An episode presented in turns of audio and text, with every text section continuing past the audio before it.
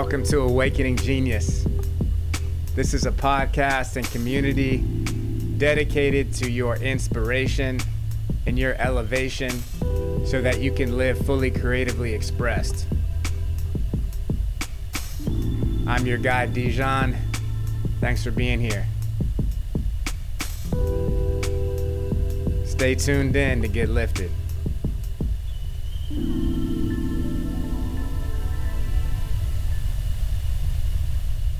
Before we get started today, I wanted to invite y'all into something very special.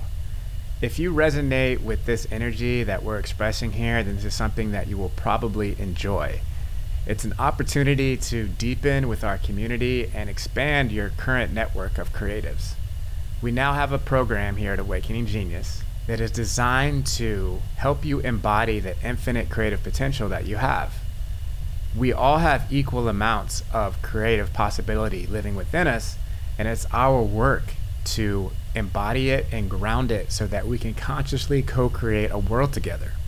Now, some of us don't identify with the label artist, but being an artist is not about whether you express yourself through a specific medium, like painting or drawing.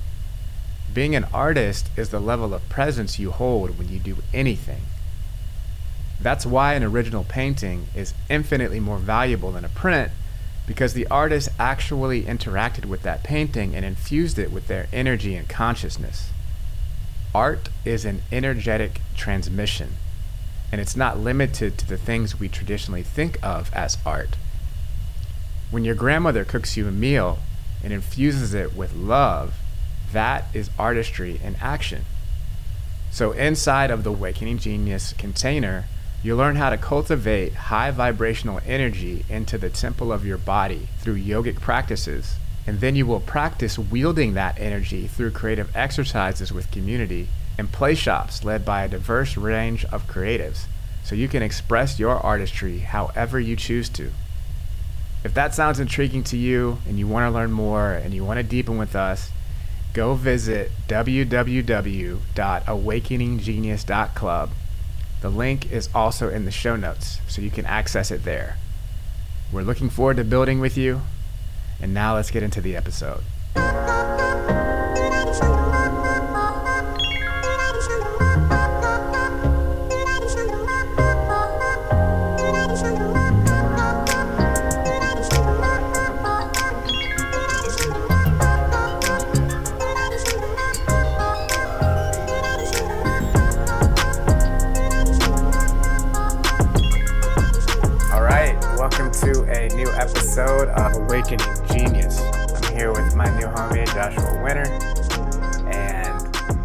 Let you know how we guys met, it was very synchronistic. The whole point of Awakening Genius is to help you create a clear connection with your higher self. And when you do that, you experience synchronicities.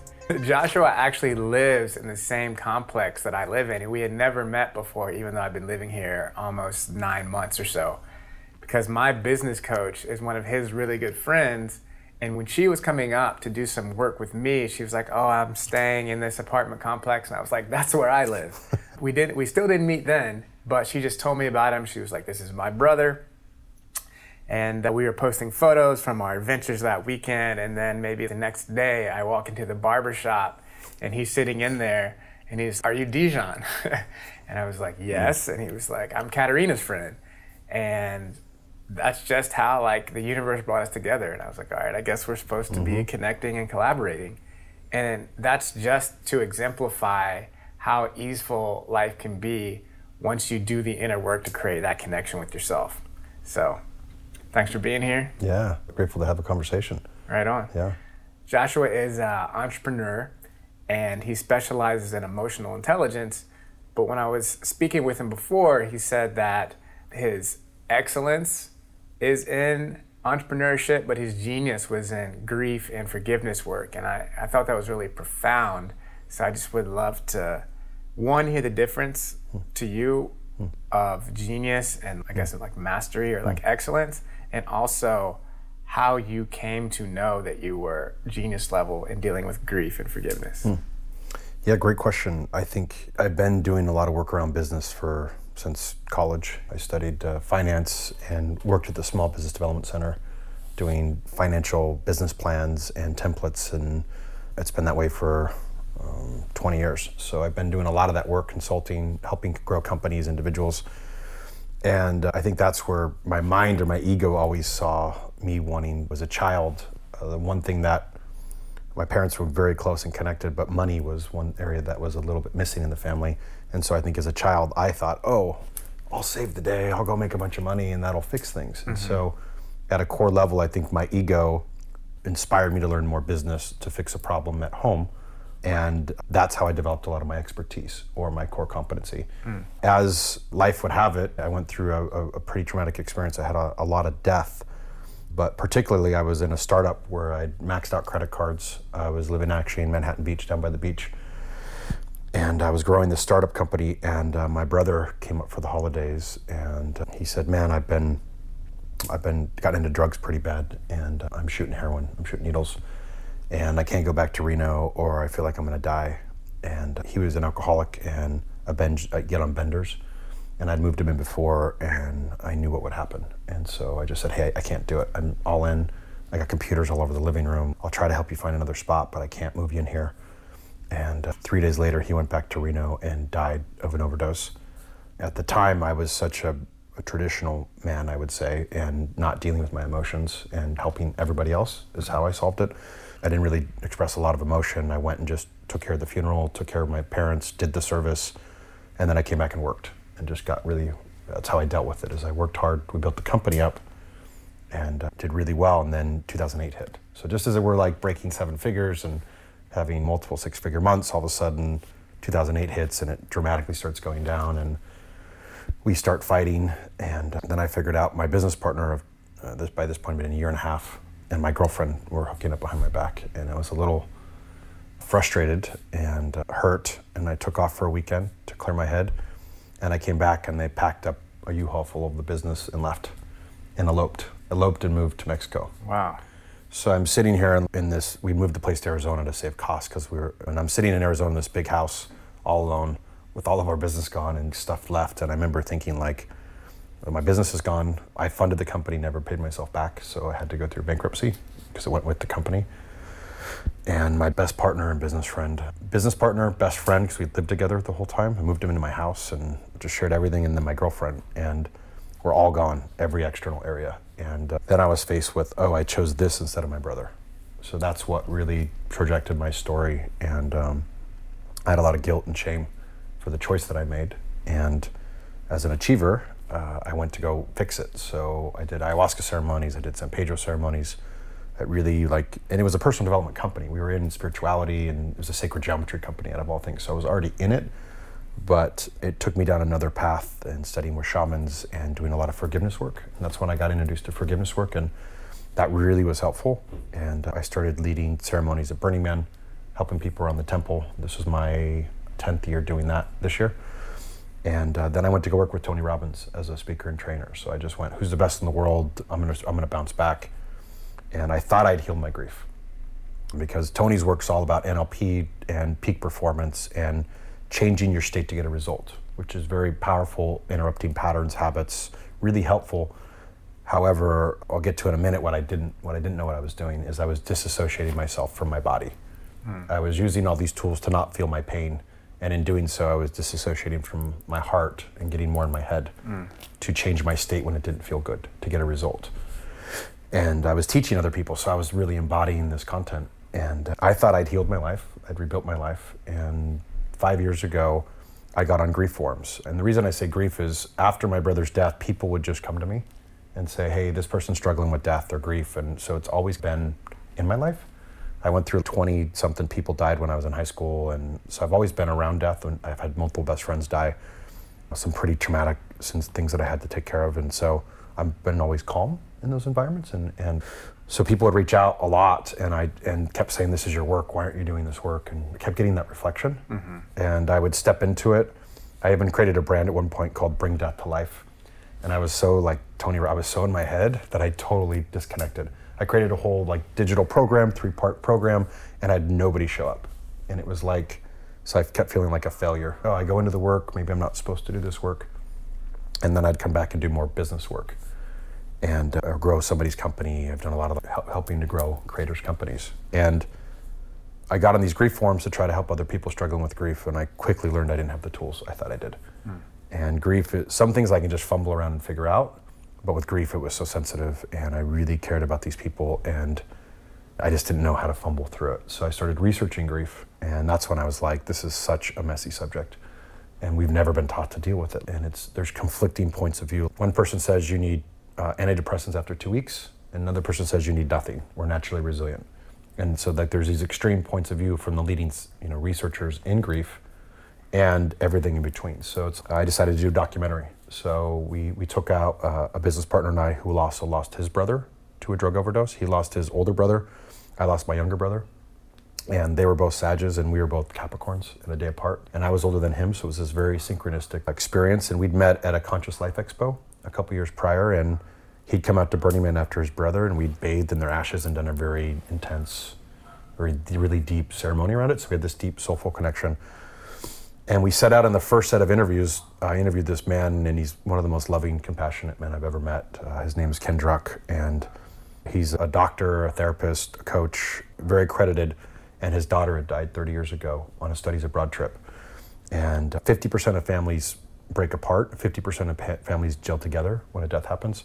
For him, even though he had these quote unquote tools and he'd been trained as a doctor to help people, it was so painful to him losing his daughter. He had such a deep connection. Because one of the things about grief is it's not who it is, whether it's a dog, an animal, a cat, a person, a dream, whatever it is, it's how much we love is the correlation of how much pain we experience when they're gone. And so for him, his daughter had such a deep connection with him, it just tore him apart.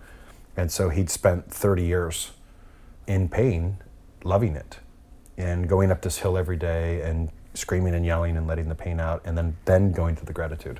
Mm. And uh, he introduced this concept with such clarity and embodiment and power of the duality of the broken and the whole and this concept that we go through life and we love so fully, so deeply, so expansively, and then when that's taken from us, we experience heart heartbreak, and that heartbreak, the broken heart, is the brokenness. And so much of the work that I've been doing with Tony is so much about you're not broken, you're not broken, you're whole, and resisting any area that I may have felt broken.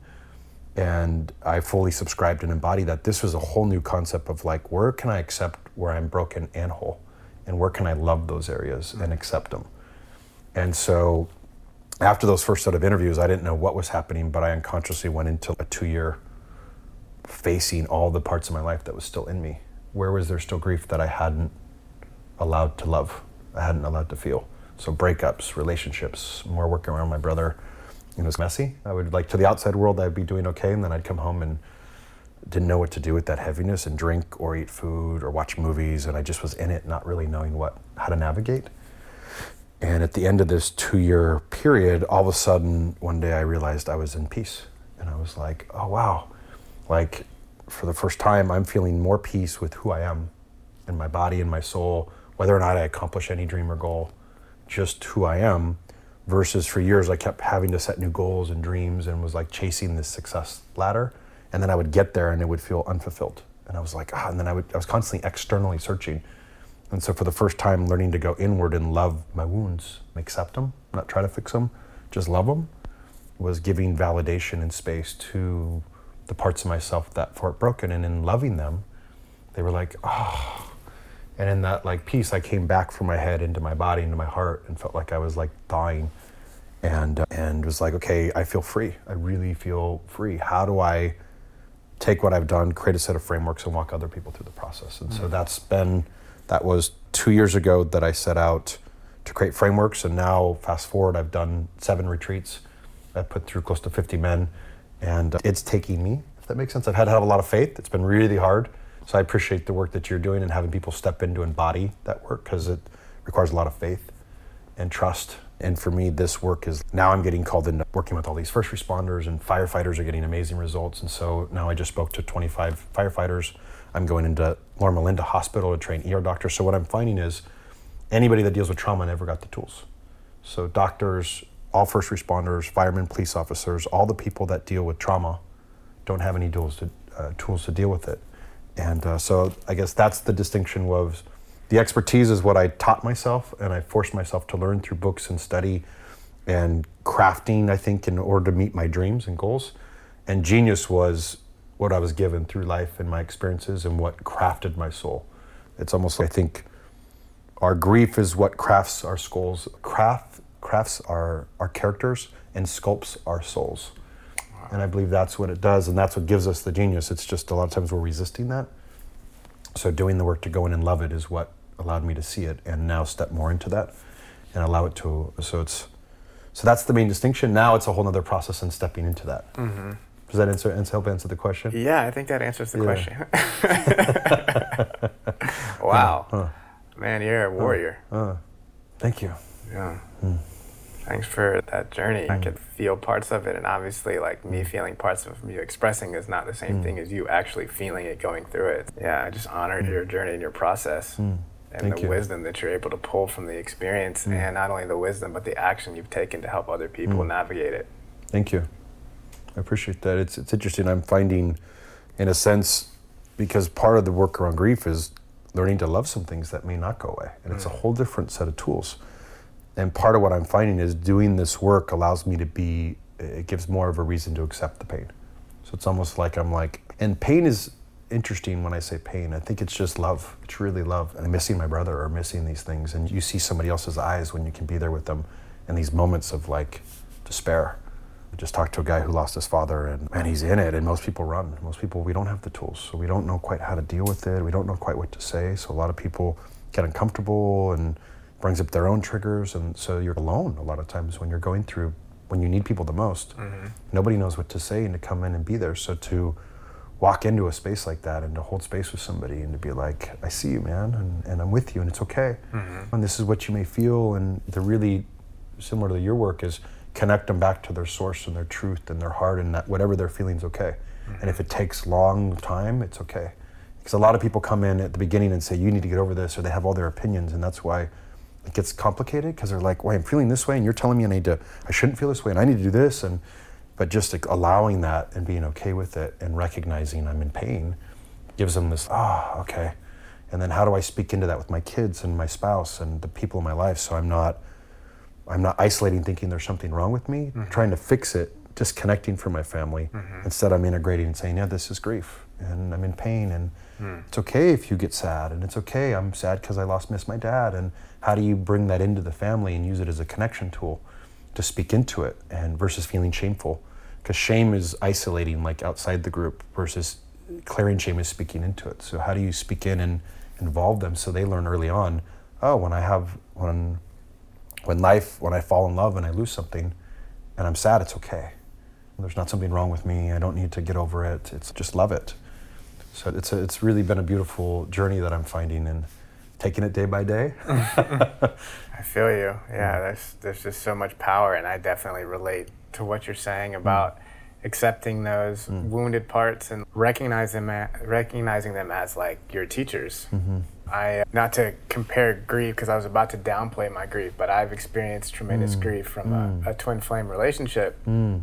and what it opened up for me in the aftermath was learning how to love unconditionally mm. because I realized like the separation anxiety that I felt would mm. be hmm. so extreme that a lot of times I'd be like, I'm gonna cut her out of my life now. Mm. I'd be like, don't talk to me. And I was like, oh, so I'm only willing to be in loving connection if we're connecting in the way that I want. That's not love. Hmm. And I had this really transformative experience when finally I, we had stopped following each other on social media and then finally i was like okay i feel like it's been time enough where i don't have to pretend she doesn't exist or mm. her life doesn't exist and i saw a picture of her with her new partner on a trip traveling mm. in peru and i felt happy and the feelings of love like in my body mm. like in a somatic way and i was like wow that's mm. i've never experienced that before mm. and i also remembered one time when we were at her house, like when we were together mm. and we were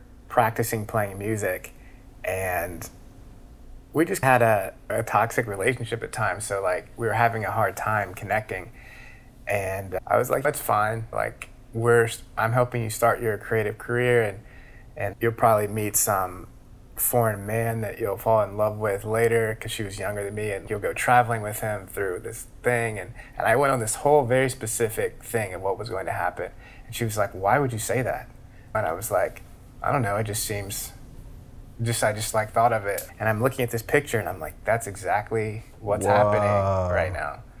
And i was like did i create that? Or did I prophes- prophesize it? Or I don't know. It doesn't really matter. Like it's happening. Hmm. The lesson was through the experience, I learned how to love her even though she wasn't relating to me in the way that I like mm. desired. Mm-hmm. And it just expanded my heart capacity. Hmm. And when it expanded my heart capacity, I felt okay with myself and my relationship with myself. And then I wasn't dependent on a connection with someone else to feel whole.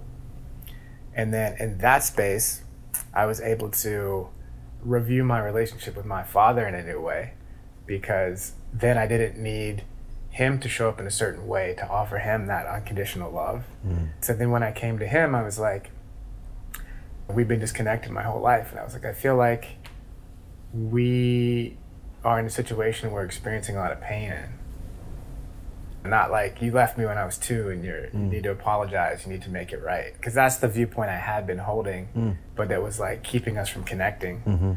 So, in that space of like openness and loving without ego, I was able to reconnect with him. Like I didn't differentiate hmm. whose fault it was that we were hmm. disconnected. So it was like the partner relationship opened up the unconditional love, which brought me to the love without ego. Hmm. So it's just all these things help me master certain ways of being. which is amazing. And I feel like that's the work. However, we find a way to get to it, but truly, the compassion, truly being compassionate and accepting. That's a huge pattern. I see that with a lot of men is like the struggle with the father, and for whatever story, um, holding on to that keeps the space that we're actually wanting. The irony is, all of us, I think, are craving deep connection. I think on both sides, Yeah. and we don't know quite how to get back. And somebody needs to surrender to the unconditional love and say, I love you unconditionally just the way you are. And you don't have to change, you don't have to do anything, and I'm going to love you. And then it creates, they see that and know how to do it. And Exactly. they're able to do it back because they see it like, oh, I wanted this all along. oh, I'm loved. Oh, I can love you too. And it creates such a beautiful connection. Yeah. So that's beautiful. Yeah. Yeah, it's all about releasing expectations mm-hmm. and attachments to how people show up. Mm-hmm. And it's not something that's done one time. It's you do it over and again because even after we connected and we reconnected and I reconnected with both my previous partner and my dad, but I wouldn't say that it's in the way that I would idealize. It's in mm-hmm. the way that it is, mm-hmm. Right. So with my dad, he has like the iPhone like 10s or whatever. So he sends a lot of animojis mm-hmm. and, and like gifts and stuff, just like about random stuff. And I really don't like receiving gifts. It's just like it makes me feel weird. so I like our interactions will be like, I'll be like, hey, you know, thanks for reaching out. I prefer not to receive gifts. And and then he'd send a gift in like response to that, and I'd uh-huh. be like, I said I prefer not to receive gifts, you know. Uh-huh. And we have to have these like conversations uh-huh. around like boundaries. And in my mind, I'm like, man, I wish I could call my dad to talk about stuff I thought like I think you're supposed to talk to your dad about. I'm having a hard time with this, not like Mm-hmm. I'm getting animojis. Mm-hmm. but those are but uh-huh. they're funny. Uh-huh. They think sometimes they're funny and that's who he is and like where he's mm. at and it's just like acceptance. Mm. So it's true in all of my relationships is mm. accepting them as they are and not as I want them to be.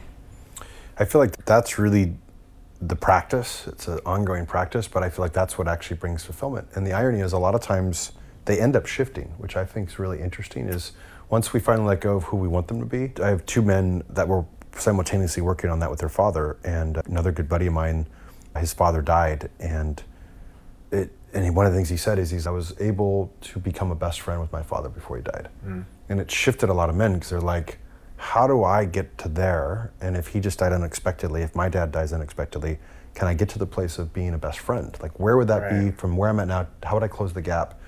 And a lot of them were recognizing it was their expectations of how they had to show up. And so it was, how do I surrender all expectations, love them exactly who they are, like they never change? Mm-hmm. And in doing there, which took time, and then expressing feelings.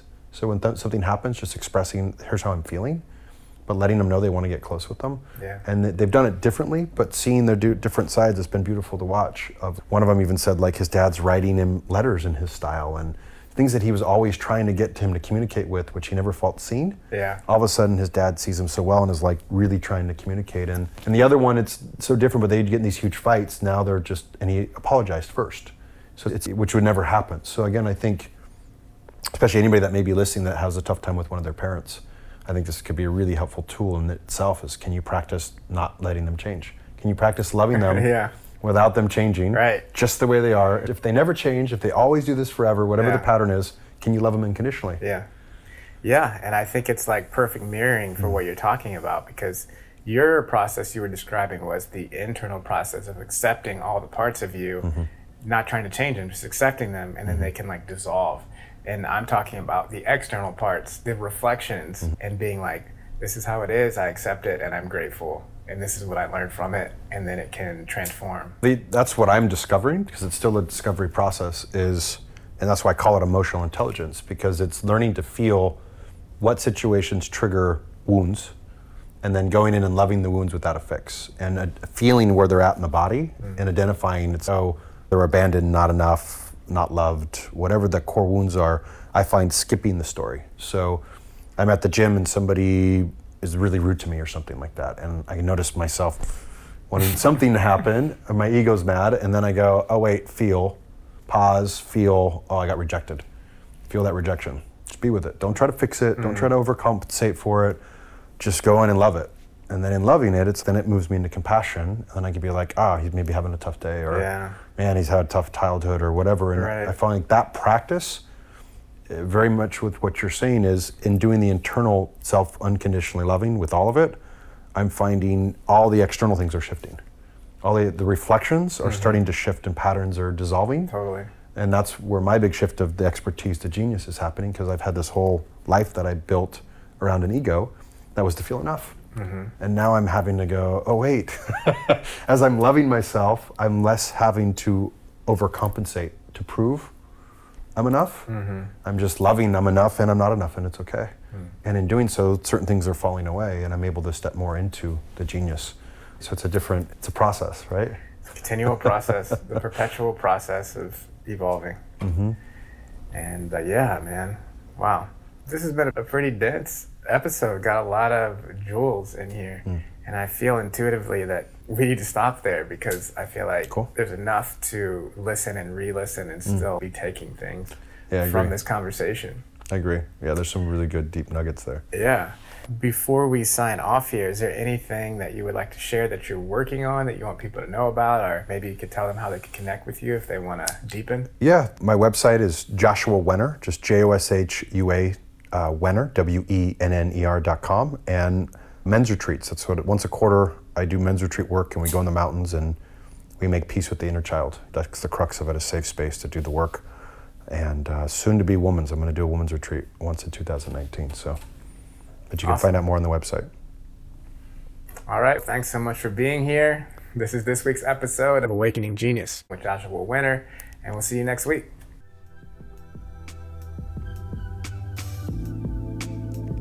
I hope you enjoyed that episode of Awakening Genius and that you feel closer to embodying your full creative expression. If you like what we're doing here, leave us a five star review on iTunes. Connect with us on social media at Awakening Genius. And if you want to go deeper into anything we talked about on this episode, you can go to awakeninggenius.club. This is Dijon. Much love. Peace.